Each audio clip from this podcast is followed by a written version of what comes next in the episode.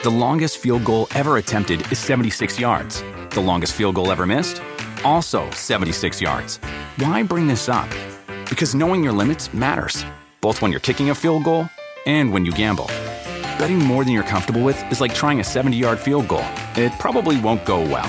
So set a limit when you gamble and stick to it. Want more helpful tips like this? Go to keepitfunohio.com for games, quizzes, and lots of ways to keep your gambling from getting out of hand.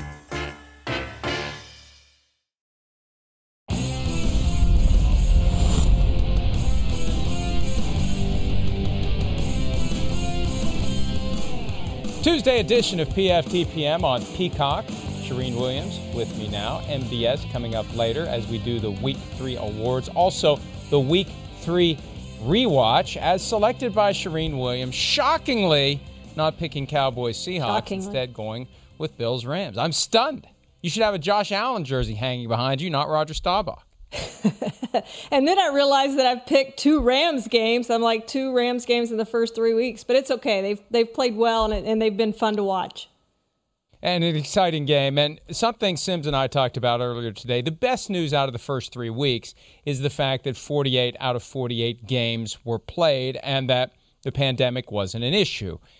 Maybe that counts as a jinx because not long after we wrapped PFT Live earlier this morning, the news came out that the Titans and Vikings had closed their facilities until further notice because of an outbreak within the Titans organization. Three players, five members of the non playing staff testing positive, contact tracing, further testing. The Titans shut down until Saturday for crying out loud. At least until Saturday. Good luck practicing and preparing for a football game when you can't get into the building to have football practice. But Charean, this was a stunner on one hand because I think we got to the point where we thought, hey, three weeks, we're fine. This is good. They've mastered this. They've cracked the code. They've reached a level of no infiltration. And then the first moment we exhale a little bit, here it is. Yeah, and Roger Goodell's statement today, he said this is not a surprise. And I, I think probably the bigger surprise is that it lasted this long, that they made it this long, playing all these games without any kind of interruption. And we don't know if this is going to be an interruption yet or not. There's a lot of things they can do here, and maybe, maybe not the Titans and Steelers get to play. But I think the biggest concern, probably, Mike, is it's three different position groups. It's a defensive tackle, long snapper, and a tight end. So now you've got three different rooms to worry about as opposed to just, hey, it's all in the quarterback's room or the running back's room or whatever. You've got various rooms here you've got to worry about with those players. So I do think this is a concern and a concern whether the Steelers will be traveling to the Titans to play this week. And they've got the point of care testing where they can quickly determine without sending the test sample off to a laboratory whether or not it's positive. They still will send samples off to a laboratory. By tomorrow, we should have a pretty good idea of where things stand because presumably they hustled to get testing done today after getting a bunch of positives back, presumably today from yesterday. They have daily testing, but the thing is, the players still have days off. I assume they don't come in to get tested on the days that they are off. So that Monday, Tuesday window can be a little incomplete as to when guys are being tested. But the reality is, it's possible that there were players who were shedding virus, as the technical term goes, when the Titans were playing the Vikings on Sunday. So far, the Vikings, no positives, which is good.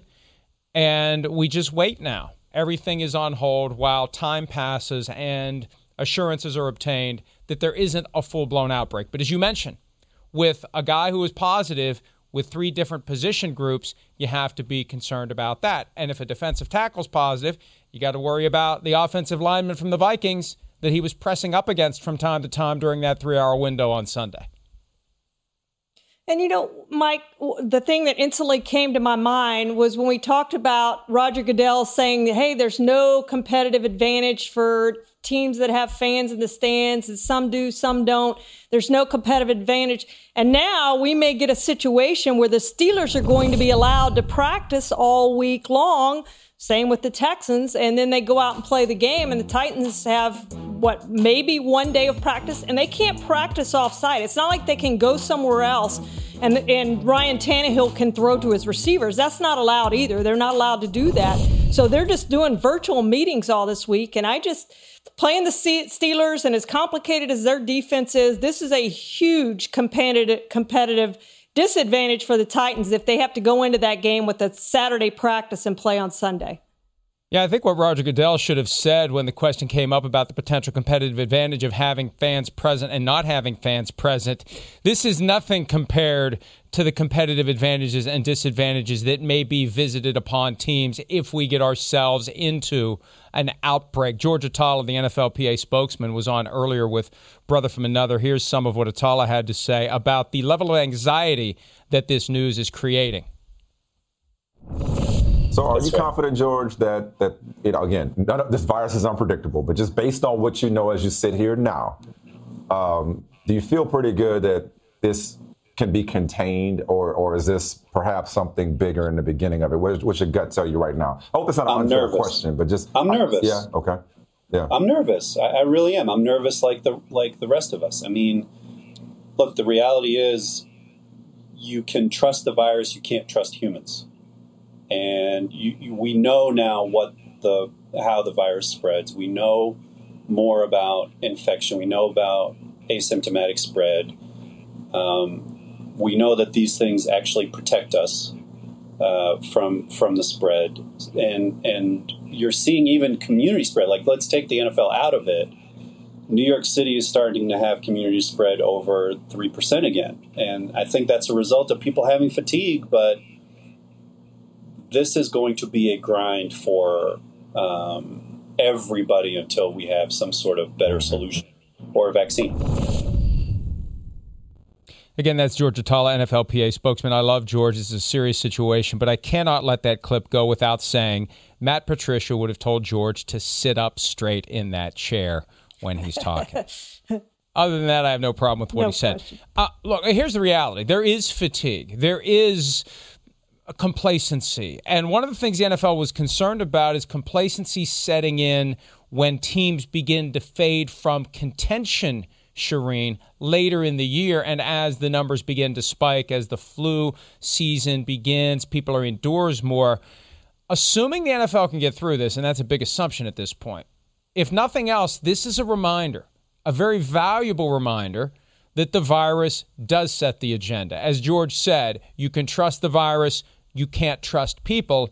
And maybe a scare like this will help avert a bigger problem later in the year that could unfold as we get teams who they don't have a chance, their players don't care. The one thing the players need to realize, even if their teams are mathematically eliminated or as a practical matter have a fork stuck in them and are done, if games are missed, you don't get paid. So your livelihood, your financial security hinges on being able to play the games that to you otherwise don't mean anything. And also, you want to play the games, you create film. You may end up with a different team next year. You want to compare favorably to the other people, and it's still competition. But to the extent that there is that concern that guys could get a little bit lax later in the year, especially from teams that aren't successful, this is that warning shot. Do not let up. Do not relent. And I hope at the end of the day, Charean, they find out exactly what happened. How did that virus get into the building, and what can they do to prevent it in the future? Yeah, you know, Shane Bowen, the defensive play caller and outside linebackers coach for the Titans, the first word came out yesterday that he didn't make the trip with the team to the Vikings that he had COVID. He went on the COVID or went on the COVID list. We assume now that he had COVID. So did he spread it to the rest of the team? How, you know, how did this go? And you just don't know, and they may never know. But that's was our first word that something was amiss with this team, and and now here we are. Uh, with the players who've tested positive and things have shut down. But here's another thing, Mike. I think this serves as a warning, perhaps, to the fan situation in the NFL. The Titans were supposed to have 7,000 fans this week at their game, then 8,500 on October 11th, and then 10,000 on October 18th. Are we still going to do that? We don't know the answer to that quite yet, but I, I, do think this serves as a warning that yes, we all have the fatigue, and I'm not wiping down everything like I used to and doing all those things. And I shook the doctor's hand today and did some of those things that we wouldn't have done maybe a month, two months ago but we've all got to be careful. And in the NFL, they especially need to be careful. So, as you said, they keep playing and keep getting paid and all of that stuff. We want to see games. a compelling data point in this will be whether or not any of the Vikings players end up with it assuming that there was a situation where Titans players were positive with the virus on Sunday, because one of the things the NFL has believed throughout this process, the open air setting, even if you're in a dome with the high roof, with the ventilation, it's enough to prevent or minimize spread because you don't have the droplets that are just hanging around like they are in an indoor setting where there's poor ventilation. So if no Vikings end up with this, that's actually a good thing and it will show that the spread was confined to airplanes, hotels, you know, whatever uh, buses, whatever spaces that the Titans players may have been in. So what happens this weekend with the Steelers going to Tennessee, the Vikings going to Houston. Everything is on hold right now. There's a report that the NFL intends to go forward on Sunday with Steelers Titans as scheduled, which Charean, as you mentioned, creates a competitive disadvantage for the Titans because they don't get to practice and the Steelers do. Another possibility is to move the game to Monday, which could maybe give the Titans a chance to practice on Saturday there isn't much you can do, though, on Saturday. Now, the Packers tend to push their week up to the point where they have a walkthrough the day before the game. So if you're the Titans, you could have a semi real practice on, on Saturday, I guess, a walkthrough on Sunday and play Monday night but that's going to be a challenge for the Titans because it's going to be very dissimilar to what the Steelers are doing. The other possibility, and the first thing I did, I started looking at schedules. When is the Titans bye? When is the Steelers bye? Well, the Titans bye is week seven, the Steelers bye is week eight. So you can't just bump it to the mutual bye week. But the Steelers and the Ravens play week seven. The Steelers and the Ravens have a week eight bye it would be easy to reconfigure things so that the Steelers and Titans have their bye week four. The Steelers and Titans play week seven. The Steelers and Ravens play week eight. So the Ravens move their bye up a week. The only problem is for the Steelers, and again, crap happens. You're going to have competitive disadvantages. You're going to have inconveniences. The Steelers may very well end up not having a bye week other than missing a game because you spend all week practicing for a game that doesn't happen and then you spend your bye week practicing for a game that does happen when you otherwise would have been off. So, look, that happened a couple of years ago when it was, I think, Buccaneers Dolphins. Remember, there was a hurricane game that had the plug yep. pulled on it, and the teams played consistently 16 weeks after that. They never had a bye week either. That happens, and that may be what happens here. Yeah, a lot of things could could happen with this for sure. Mike, uh, here's a question though if you're the commissioner, would you consider shutting down the Steelers facility and just saying, hey, we're going to go ahead and play the game? Both facilities reopen on Saturday. This is the way it is competitive. Uh, no competitive advantage for anyone. You're just going to have to do virtual meetings, come back Saturday, practice, and play the game Sunday. Could you see that happening?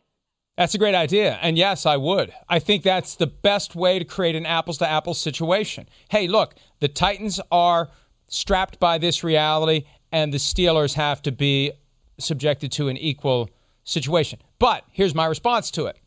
The Steelers haven't allowed an outbreak to happen in their facility. The Titans have. This is part of the price you pay for not, you know, because this is the ultimate pass fail. Either you do keep the virus out or you don't. And if, however it happened, and we may never know, however it happened, wherever it happened, whenever it happened, the Titans get an F and the Steelers get a P. So the Steelers get to practice and the Titans don't. And that's the price you pay for not ensuring that you keep the virus out of your facility. I mean, that's why I'm a firm believer teams shouldn't get a dispensation if they don't have enough guys ready to go. If they are wiped out at a position group, well, you should you should number one kept the virus out. Number two, plan your roster accordingly to account for the possibility that you're going to not have all of your players. They don't do that for injuries. They shouldn't do that for this. That'll be another interesting situation if they decide that there is a group of Titans players who will be on the COVID 19 reserve list, the rest of them are good to go. Will they say to the Titans, you still don't have to play this week because we want you to be able to play when you have all of your guys? I don't think that should be the case because at some point there's responsibility on the Titans for allowing this virus into their building. I would not want to be in charge of anything right now because these are hard decisions to make, and whatever decision you make, it's going to be criticized by somebody and nobody not everybody is going to be happy with whatever decision you, you do make so the commissioner's in this position he's paid gazillions, as we know, to make these decisions, and he's got a hard decision to make, but he's going to have to make this. And maybe he does go with what you said. You know, Titans allowed it to enter their facility, whether fault of their own or not. It got there. The Steelers have not. Maybe it is a competitive advantage for the Steelers this week. I would love to see this game. I was looking forward to this game uh, with both teams getting to practice all week. But I do think if the Steelers get to practice and the Titans don't, I, I can't see the Titans winning this game, even if they are have home field advantage. This was going to be a dose of cold water for the Titans anyway. The three teams they barely beat are one and eight, a combined six and zero. Oh pair of opponents were coming in with the Steelers and the Bills. So yeah, I I don't think it was going to go well for the Titans anyway. Potentially now it becomes even harder, and it'll be interesting to see what that does to the betting lines. Is it off the board? When's it on the board? Will they take action on it? We've never had a situation like this where one team can't prepare and the other team can as a practical matter. And Charean, you mentioned the possibility of the Tom Brady type of gathering at a local high school. They're not going to let the guys do it. Now, does that stop them from doing it on their own? If they do it discreetly enough, I guess it doesn't. If they do it outside of the probing eyes of Big Brother, and Big Brother, as we know, is all of us carrying around the cell phone devices that can yeah. spot whatever it is that may be happening. But ideally, they'd be prevented from doing that. The idea at this point contain the spread, contact trace, testing, and ensure that whoever has it is isolated. The people who don't have it stay away and we get to a point where they can play football this weekend and just get the games in. And again, there will be competitive disadvantages far greater than not having fans at the games as the season unfolds if outbreaks happen. All right, the Dallas Cowboys make news even when they don't have an outbreak or a contract problem or really anything else. They had a an exciting game on Sunday against the Seattle Seahawks that they could have won. And Dak Prescott threw an interception at the end of the game. Now, the reason he was even in a position to throw the interception is because he ran away from pressure, avoided falling down. If he would have fallen down, the clock likely would have run out by the time the receivers got back from the end zone and they snapped the ball for what would have been like fourth and 28. But uh, that issue of quarterback mobility came up during one of Jerry Jones' two radio appearances per week on 105.3 The Fan in Dallas and his comments created a little bit of a stir on the question of whether or not Jerry Jones was comparing Dak in an unfavorable way to other mobile quarterbacks. Let's listen to Jerry Jones from earlier today. And obviously, with uh, their quarterback, who's, uh, uh, I think, uh, uh, at the highest uh, level right now, because of his, frankly, as uh, much as just his natural ability to make plays, his mobility. And uh, this guy's very uh, quick and elusive and can get in and out of situations with his feet and by time. The quarterback we played uh, Sunday is of that kind of nature. Has great ability to get in and out and then make the play. That play Dak made at the end of the game that got intercepted. Well, uh, uh, the results of Dak's ability that let him get that ball off was uh, uh, really great and outstanding. Well, these guys have that ability a lot. They are very quick-footed, and they're very. They have the unique ability to uh, possibly take their eyes uh, away from the field for a minute and then immediately focus back and see. Romo had that and so uh, they could turn his back on it and turn around and hand eye and get it done quick. And so those are things that show up, and that's what's showing up with these guys. They're buying time with their feet. They're buying time with their instincts and their feet. You know, when I saw the comments written, I thought there was no criticism of Dak Prescott. When I heard it, I feel a little bit differently now. There is a little bit of a backhand at Dak because he bought time with his feet but he threw the ball into like five guys. It was the throw he shouldn't have made. In hindsight, in hindsight, what he should have done, and maybe what Patrick Mahomes or Russell Wilson, two of the quarterbacks that Jerry Jones was talking about, would have done, get out of bounds right? He had the opportunity to gain six, seven, eight yards, make it a shorter throw to the end zone. You got one play after that. There would have been time left on the clock. Instead of reacting to that, oh crap moment, I almost fell down and the clock would have run out by just unloading the ball into the end zone when he shouldn't have. Maybe there's an argument to be made, a little sliver of an argument that what he's saying is yes, Dak has the mobility, but what he doesn't have, and that Wilson, Mahomes, and Romo do have, is the opportunity to make a good decision after they use their mobility to extend the play. Mike, I've gotten three phone calls today from my former coworker and our good friend Clarence Hill, who kind of started this whole stir and knows Jerry as well as anyone knows him. And he reads it as Jerry's criticism of him. And we should say that the question was Do you feel like there's a big gap between you and the Kansas City Chiefs after watching the Chiefs last night? There was no mention of Patrick Mahomes, there was no mention of Russell Wilson. Jerry Jones brought those up on his own. The problem with this is we all have to interpret Jerry. We call them Jerryisms, and you have to interpret what he says. Sometimes you're right, and sometimes you're wrong. But the problem is that the reporters are not getting Jerry after games. They're not getting him in the week uh, after practice.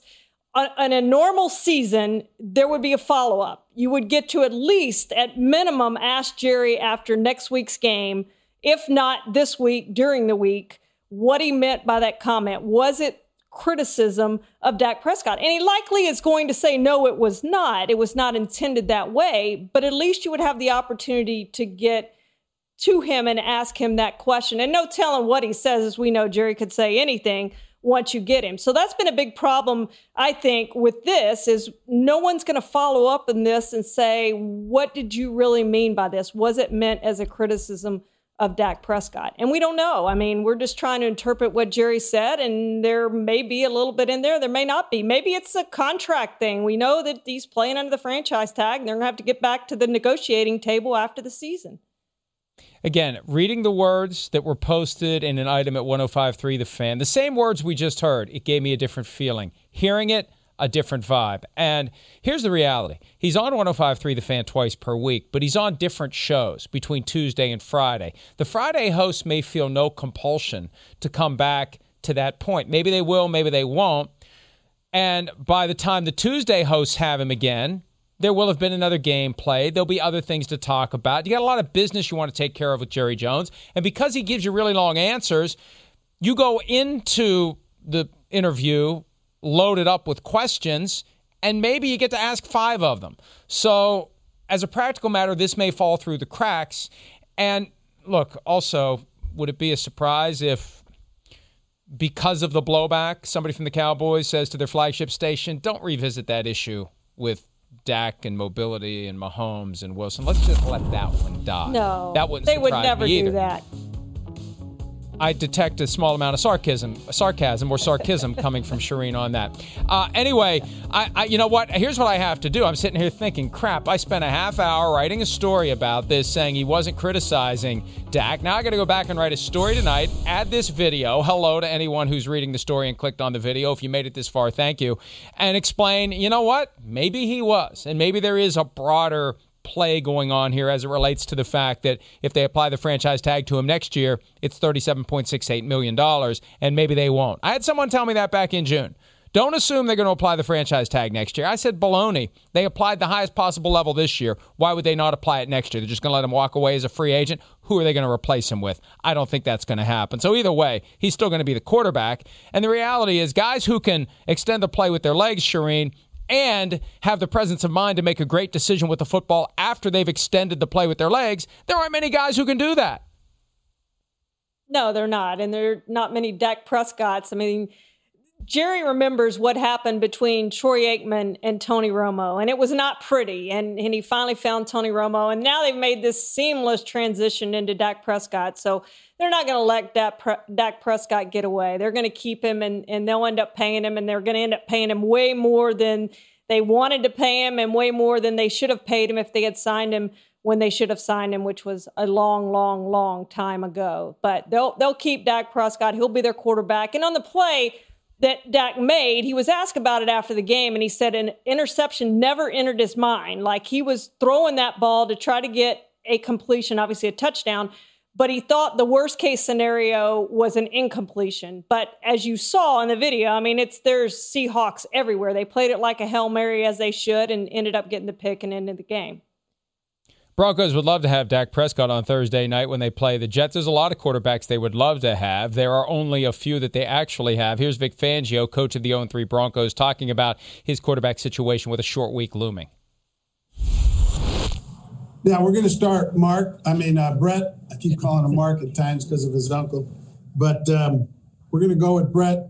But we do have the ability to mix uh, Jeff in there some in the game if we feel like we need to. We've had a year and second training camp in a couple weeks of with Brett here, and um, you know we just deserve think he deserves a chance here to see how he can do here. As a starter with a albeit a short week of preparation and take a look at Brett that way.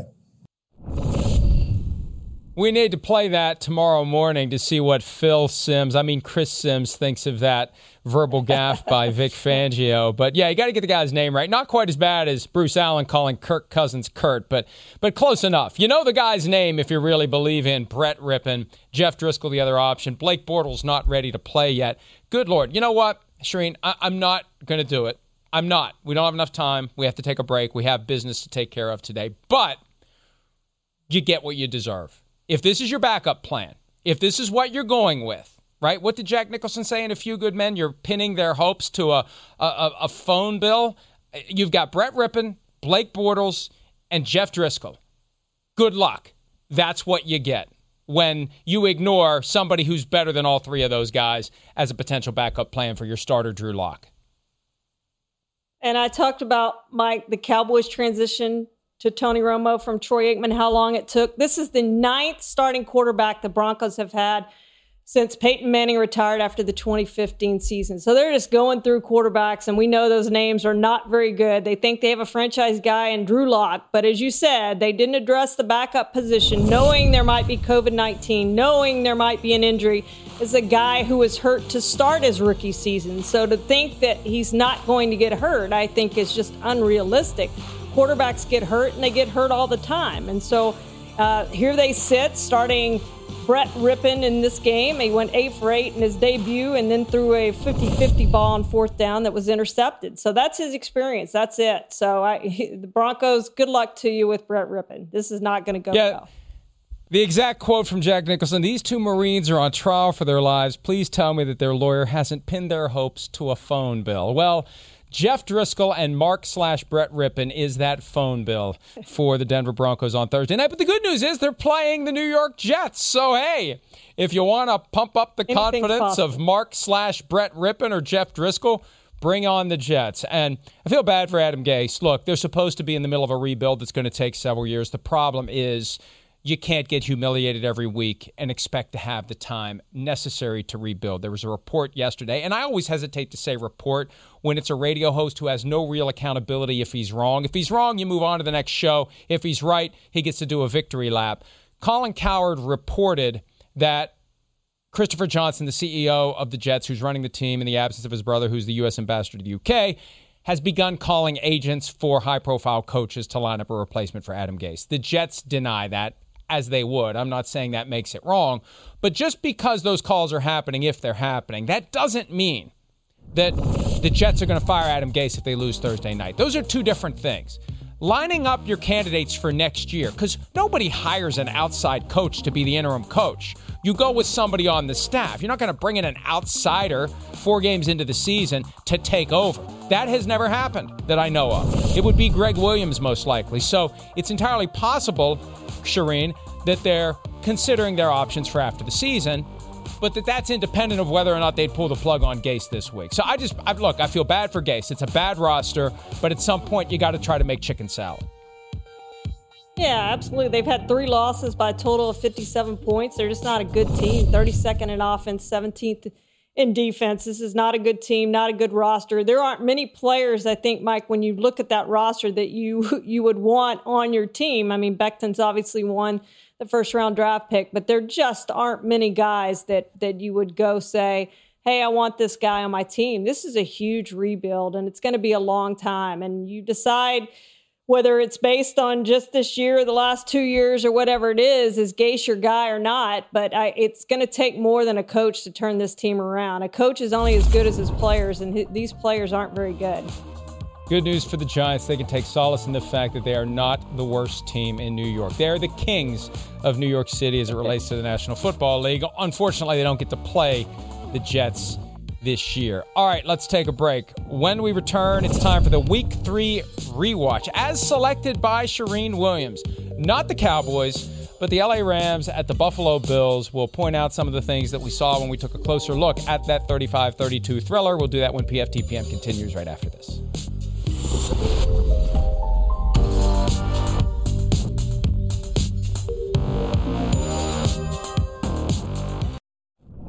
You know, when you look at the game, I, I, have a tremendous amount of respect for the Bills' defense, uh, but in a lot of instances, it wasn't like we were struggling to move the football.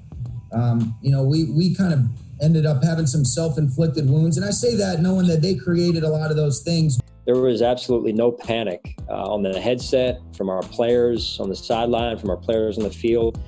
Uh, just a lot of calm and. Um, you know, whether it's Josh in this case or any other player or staff member, just like we've like we've been there uh, a number of times before, and that's that's awesome.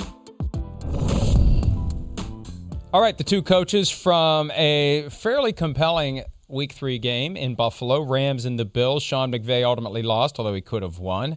Sean McDermott won, although he should have lost after his team squandered the most dangerous lead in football, 28 to 3. That was the subject of this week's rewatch, and Charean and I both went back, watched the game carefully, and we've got some takes based upon what we saw. Let's begin with the best player on the field for either team. Charean, who do you have? I'm going with Josh Allen. Just the way he handled losing that lead and then coming back. I'm not sure what's more impressive the fact that they jumped out to such a big lead or the fact that he brought them back, but both were equally impressive. I mean, he just played really well 311 yards, four touchdowns, an interception that really wasn't an interception. It's unfortunate. That was the turning point in the entire game, and it's unfortunate that was called an interception. Tyler Kroft did push off, but Tyler Kroft had that ball, simultaneous possession. It should have gone to the offense, and then in which case you penalize the Bills for pushing off offensive pass interference, and they didn't do that. But just a great game by Josh Allen. And I can't say I've watched very many Josh Allen games, but he he was so good in this game. Hit seven different receivers, lost John Brown at one point. It didn't matter. Uh, 10 touchdowns, one interception this season, and, and second highest passer rating. I just was really impressed with, with how he handled everything in this game, other than the unsportsmanlike conduct penalty, which I think leads into your player of the game. Well, yeah, the unsportsmanlike conduct foul happened after Josh Allen was dragged to the ground by Aaron Donald on a play that included a sack, a forced fumble, and a fumble recovery. That is the defensive lineman trifecta. The only way that gets better is if you pick it up and rumble, bumble, and stumble into the end zone for a touchdown. That's too much to expect. Sack, forced fumble, fumble recovery, and Aaron Donald was a force of nature uh, throughout the day. Look, they they double him, they triple him. He complained last week that he doesn't like being double teamed. He thinks it should be it, it should be one on one because yeah, there's no one who can handle him one on one. And he he was around the quarterback all day. Josh Allen told me after the game that before it started, he said to Aaron Donald. Take it easy on me today. During the game, he knew where Aaron Donald was wherever Aaron Donald went. You have to be aware of where the guy is. And what that does it makes it harder to play quarterback when you constantly are thinking, where is 99? Where is 99? And one of the things Allen said is, if we see them again, we need a better plan for 99. I don't know that you can have a better plan because at some point you're devoting so many resources to stopping him that you can't stop the other guys who are coming after Josh Allen. But I agree with you on Josh Allen. He he has that escapability and the ability to keep his eyes down the field and make something happen when he gets away from the rush. Simms and I talked about this earlier today, though. With Mahomes, it's a little more fluid and it's a little more certain that he's going to make the escape and make something good happen. When Allen starts into that, it doesn't look as effortless. It makes you a little more nervous and you feel like there's a greater chance that something screwy is going to happen because I think at times he does venture a little bit beyond what his capabilities allow. But it's good. It's better to be dancing on that line than to be too conservative because we see him fire that ball down the field. He makes great throws. He makes great decisions. He doesn't need to have his feet planted. He's a lot like Mahomes and Russell Wilson in that way, where they can make the funny body throws off of different arm angles and different platforms. That's what makes him so good. So those were the two players best on the field by far on Sunday in that game. Give me someone who was better or worse than you thought he was going to be prior to taking a second look at the, the game footage. I think it was Darrell Henderson. And I don't know if this is sacrilege to say, but I think the Rams are a better team right now with Darrell Henderson than they were trying to get the ball to Todd Gurley over the last two years with all his knee issues. His first career 100 yard game, and he didn't have a whole lot of yards, career yards coming into this game. But boy, he ran hard. He ran down the field. And we know this is a pretty good defense, too. And, you know, it just wasn't the 32nd ranked defense that he was running all over. But I, I just thought he was really good. And he had 167 yards uh, coming into this game and, and, total in his career and, and just played terrific. So he was is a much better back, I think, than I gave him credit for at first glance. And one of the narratives for the Rams going into this year was the committee approach wants to be like the 49ers. You don't want to have that star running back who sucks up all the oxygen, all the attention, all the cap space, and then you've got all the eggs in that basket. And when that basket breaks, you don't have a running game. So they wanted Malcolm Brown, Darrell Henderson, and Cam Akers. The problem is Akers wasn't able to play. He's got separated rib cartilage. Keep Dr. Needle away from him after what happened last week with Tyrod Taylor and sorry, and Malcolm Brown had surgery to repair a fractured pinky. So Darrell Henderson got the, the, the the bulk of the workload. Ideally, he's not going to get those opportunities. The other thing is the Bills couldn't stop him. The Bills couldn't stop. Drive to start the second half. The Bills are down 21 to 3. Not nearly as deep of a hole to climb out of as 28 to 3. They're running the ball effectively. They get to a second and 4. They throw, they throw, they throw. Second down, third down, fourth down. Just keep running the damn ball. They can't stop you. And to their credit, when they were down 28 to 3 because the Bills scored a touchdown after that failed drive. The idea was that uh, the Rams started running the ball and they came back and they they uh, took the lead until Josh Allen took it back. All right. Uh, for me, Cole Beasley. Uh, I thought that that he was better on second look because that guy's just always open. Whenever you need him, he's there. He converted the third and 22 play. He had other big catches, targeted six, seven times, caught six passes for 100 yards. So, Cole, you know, all the talk about Stefon Diggs, Cole Beasley is still getting it done for the Buffalo Bills. Who had a game they'd fourth like to forget? Fourth and 22, Charean? Mike. Fourth and 22. Fourth and Sorry, 22, fourth right? and 22. Yeah, You're right. For, for Cole Beasley. Okay. You're right. Uh, game they'd like game? to forget. I'm going to go with Jalen Ramsey. If you remember a few years ago, he called Josh Allen trash, and I'm not sure he's going to be calling Josh Allen trash after this game. Josh Allen got him on some passes, and and I just didn't think that secondary played uh, very well, especially early and then again late. The third quarter, they kind of found themselves, but J- Jalen Ramsey ended up with one tackle and one pass defense, and it wasn't like they weren't going to his side because they did go to his side. They did go at him. Uh, and and he just didn't cover very well. And if you're the highest paid cornerback in football, you need to be better than that. And I just didn't think he played a, a very good game. And Josh Allen got him. And, and, actually, it was third and 22, just so we're accurate. It was a third was and 22 play. It felt okay. hopeless. It felt as hopeless as fourth and 22, but it was third and 22. And it was also third and 22 earlier in the quarter when uh, Josh Allen ended up fumbling the ball and getting the unsportsmanlike conduct penalty because he thought he was illegally horse collared. Horse collar tackles are allowed in the pocket. That was a rule the NFL tried to change a few years ago. It didn't change. And even though, and this is probably the only time this is going to happen, Josh Allen is your player of the game. Josh Allen is my guy that would, would like to have this one back because there were aspects of the game that he was upset about. And that's what he told me afterward. You know, guys should be happy. No, he said, I'm pissed off that we let the 28 to 3 lead get away. He used language to a referee that he knows he shouldn't have. He's expecting to get a fine this week for the unsportsmanlike conduct foul that happened after he was upset when the ball came out and he was pulled down by the back of his jersey and he thought that he was illegally horse collared. And then he, he had a face mask foul. He's getting two fine letters this week because we know they yes. they dispense fines as an automatic proposition for uh, face mask penalties. So it's going to be an expensive week for Josh Allen. Even though they won, he's upset with the way they won. 28 to 3 should have held. The offense was as responsible as the defense for letting the Rams get back into the game. So even though they won, he's not happy with it. And he's also not thrilled with the way they won at the end of the game. He told me about that that controversial pass interference call. I'm not the kind of guy that likes to win that way, but I'm not going to complain about it. So uh, even though it felt like a loss to him, the Bills get a win. It was an exciting game, and uh, um, you know the Bills keep rolling, and they've got Week Eight coming up against the Patriots, and Week 16 coming up against the Patriots. They got a Chiefs game coming up on a Thursday night. They're going to get tested again and again and again, and we'll see if Josh Allen and company can rise up to it. All right, let's take a break. When we return, the Week Three awards get handed out. Michael David Smith will join us. We'll go through our various categories. We'll do that to wrap up this Tuesday edition of PFTPM right after this.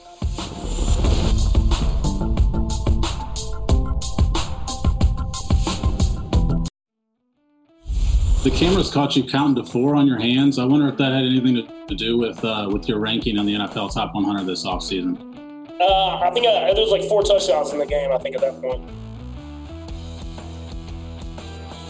Sure it was. Sure it was. Look at that grin from Patrick Mahomes. Sure, that's what he was referring to. I mean, last year against the Bears and Mitchell Trubisky, he counted to 10 on his fingers. He didn't throw 10 touchdown passes that game. The point was, I was the 10th overall pick, and Trubisky was the second overall pick. So he's got a way of sending a message, guys, that is uh, not, I mean, he can get away with it. It's not offensive, right? It doesn't spark outrage from talk show hosts all day long. He's got a charming way about him. There he is, one, two, three, four, the little Jordan shrug on the back end. And he can do it. He's got the natural charisma to get away with it. All right. Uh, so uh, let's see if Patrick Mahomes' name comes up as we do our awards. We say hello first to MDS, who joins us for the awards segment. MDS, how are you? I'm doing well, Mike. Thanks for having me as always. Good to have you as always. Charean and I have been working our way through the news and some rewatch of the Bills Rams game. Now we get to our awards, and we're going to start as we always do with the Offensive Player of the Week. MDS, you're up first. Well, I'm going to pick a guy we've definitely never picked before, and that's Nick Mullens, the 49ers quarterback who has now filled in for Jimmy Garoppolo, not just this year, but also in 2018 really not missing a beat at all. He played very well for the Giants. He also played actually probably a little better than Garoppolo played in 2018 when the whole 49ers team was really struggling. Uh, you know, Nick Mullens came into the NFL as an undrafted rookie. He's never had an opportunity to be a starter except when Garoppolo is hurt, but I kind of hope he gets a chance one day. I think he's pretty talented. And uh, you know, he went went to Southern Miss and broke some of Brett Favre's records, and he played real well on Sunday. I like Nick Mullens, and I'm glad we can recognize him here because I don't think he gets enough recognition for what he does as a backup quarterback. Not some of the records. He broke all of the records. Now, maybe he didn't break the interception record, but he broke all of the good records of Brett Favre at Southern Miss. Brett Favre, however, was never a Super Bowl MVP. Charean's Offensive Player of the Week can can say that he was a Super Bowl MVP. Charean, tell us who you picked. I picked Nick Foles, the greatest backup, arguably in NFL history. Earl Morrall, of course, was NFL MVP when he came in as a backup one year, led a team to a Super Bowl, was very good in the year the Dolphins' uh, undefeated season after Bob Griese got hurt, 11 straight wins he had. So those are the two top backups probably in NFL history. But Nick Foles came in and did what Nick Foles does as a backup. He won a game, 20 points in the fourth quarter was very, very good. Um, the question becomes, can he do it as a starter? He's only started 11 games in a season. That's the most he's ever had. Yeah, and look, it's inevitable that he's going to get banged up at some point if he gets hit like he did on Sunday. We'll see how that plays out. They need to have Mitchell Trubisky ready to go just in case. I, look, we're giving Patrick Mahomes more fodder to count on his fingers or give us one of the four fingers if he gets the chance to do so. For his performance last night, he's not mine either. None of us picked him. I'm going with Russell Wilson. How can you not go with Russell Wilson? Five touchdown passes, 14 in three games, the most anyone has ever thrown through three games of an NFL season the first player to ever have four or more in three consecutive games to start the season. He was incredible against the Cowboys. He did whatever needed to be done. He throws that beautiful deep ball. Simms and I broke that down today. And he would have had six potentially if DK Metcalf doesn't pull a DeSean Jackson near the goal line in the first half. So, Russell Wilson, uh, MVP favorite, but a lot of football still to be played. All right, Defensive Player of the Week, MDS, who do you have? I have the NFL's leader in sacks, and that is Aldon Smith, a player who I, I think most of us thought his career was over for about three or four years. And now Aldon Smith has come back, and he's not just come back, he's come back and he's the same player he was at his best in San Francisco when he was one of the best players in the NFL. I mean, he is an outstanding pass rusher. We really saw it uh, on Sunday against Seattle, and I, I just think it's it's great to see. It's a tribute to him that he's worked hard on himself. Uh, I think the Cowboys deserve credit for giving him that second chance, and they are really getting a reward for it now.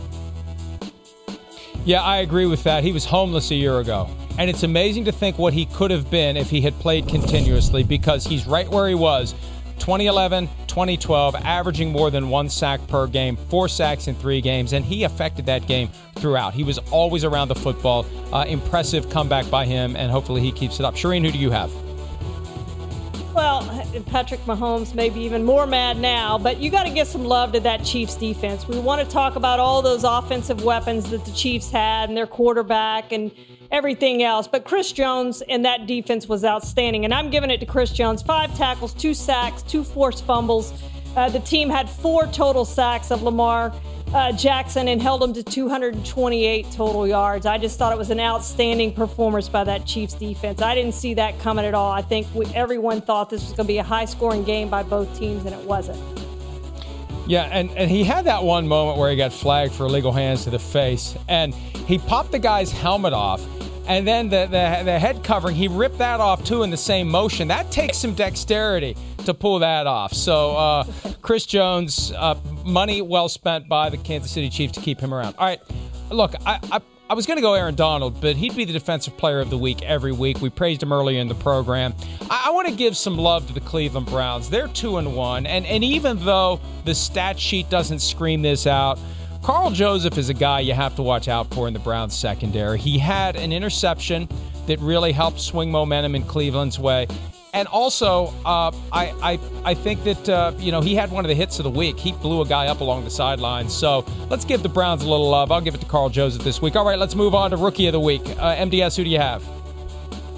I have Justin Jefferson, the Vikings wide receiver, who looked like a real bright spot. Now, the Vikings offense has been a mess for most of this season so far. Certainly, the first two games, it started to come on here in week three. The Vikings still lost, but we started to see what they can do. And Justin Jefferson was huge. He had 175 receiving yards. If Minnesota is going to turn this offense around and turn this season around, I think he might be the key to it trading away Stefon Diggs so far is not looking like a great decision. But if Justin Jefferson can keep playing like that, maybe we can start to say, okay, that wasn't a bad decision because they found the right guy to replace him. Yeah, now now he's got a guy you got to account for, and maybe it helps open up the rest of that passing game. The first couple of weeks, they didn't have that guy that was attracting the extra attention, so that's a good choice by you, Charean. Who do you have? Well, I'm going to go with Gabriel Davis. And if you don't know who Gabriel Davis is, you didn't watch that Bills Rams game. He's a fourth round draft pick for the Bills. He had four catches for 81 yards, and they all came after John Brown went out. He had to come in and play. And the biggest play of the game was not a catch. It was that DPI in the end zone that on fourth down that gave the Bills new life, and they scored the winning touchdown on the play after that. But a huge game by Gabriel Davis just made one outstanding catch over the shoulder on the sideline, got both feet down. He just looked really, really good. I think he's going to be a steal of this draft. And I first noticed him last week when he made an incredible diving catch in the end zone in the loss or the win, excuse me, over the uh, Miami Dolphins. And yeah, you throw him into the mix with Cole Beasley, Stefon Diggs, and John Brown. You got a hell of a receiving corps in Buffalo. For me, it's James Robinson. Even though his rushing numbers for the Jaguars on Thursday night were not tremendous, you know, it was a game where it felt like the entire Jaguars team was in quicksand except for him. He had 46 rushing yards and a couple of touchdowns, plus six catches on six targets for 83 yards. He was their offense without DJ Chark, and he was the spark that was there all night long. And if the other 10 players on offense played like him all night long, they would have won that game. This guy was undrafted out of Illinois State, proving yet again you don't need to use a first round pick or a second round pick or any round pick on a running back if you can scout well and find a guy who can come in. You trust him not to fumble, you trust him in pass protection when blitzers break through. And if you can open some holes for him, he's going to gain some yards. And James Robinson getting it done. All right, coach of the week, MDS, who do you have? I have Matt Nagy, and in hindsight, maybe benching Mitch Trubisky for Nick Foles looks like an easy call, but the reality is it's never easy to make that decision with all the resources that the Bears have poured into Mitch Trubisky, the draft pick, the trade up to number two, the time and energy Matt Nagy has put into building Mitch Trubisky into the quarterback for his system. But he decided at the right time I've seen enough and it's time to make a change. And he did it in time to come back and win Sunday's game against the Falcons. And now the Bears are 3 and 0, and there's a lot of optimism in Chicago for where this team can go. Charean, who do you have? I have Sean McDermott. I mean, this game could have gone one of two ways uh, after they lost that 25 point lead. It didn't it, this was huge. And I think it's going to be a, a point we're going to look back on this season and say this was really a turning point for the Bills. They figured out they're a really good football team.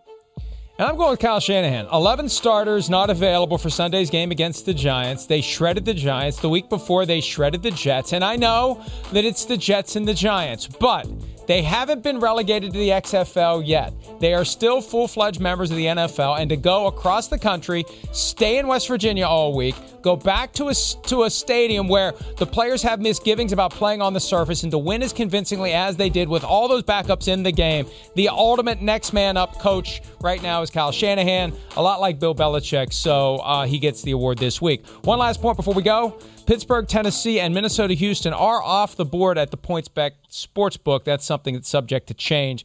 We'll be tracking that all week long to see if those games get in. Uh, PointsBet is, by the way, the official sports betting partner of NBC Sports. That's it. MDS. Thank you for your contribution in the awards for week three. Charean, thank you as always. And thanks to all of you for checking out the program. We'll be back tomorrow with another edition of PFTPM. Tomorrow morning, PFT Live and around the clock at ProFootballTalk.com. Have a great night.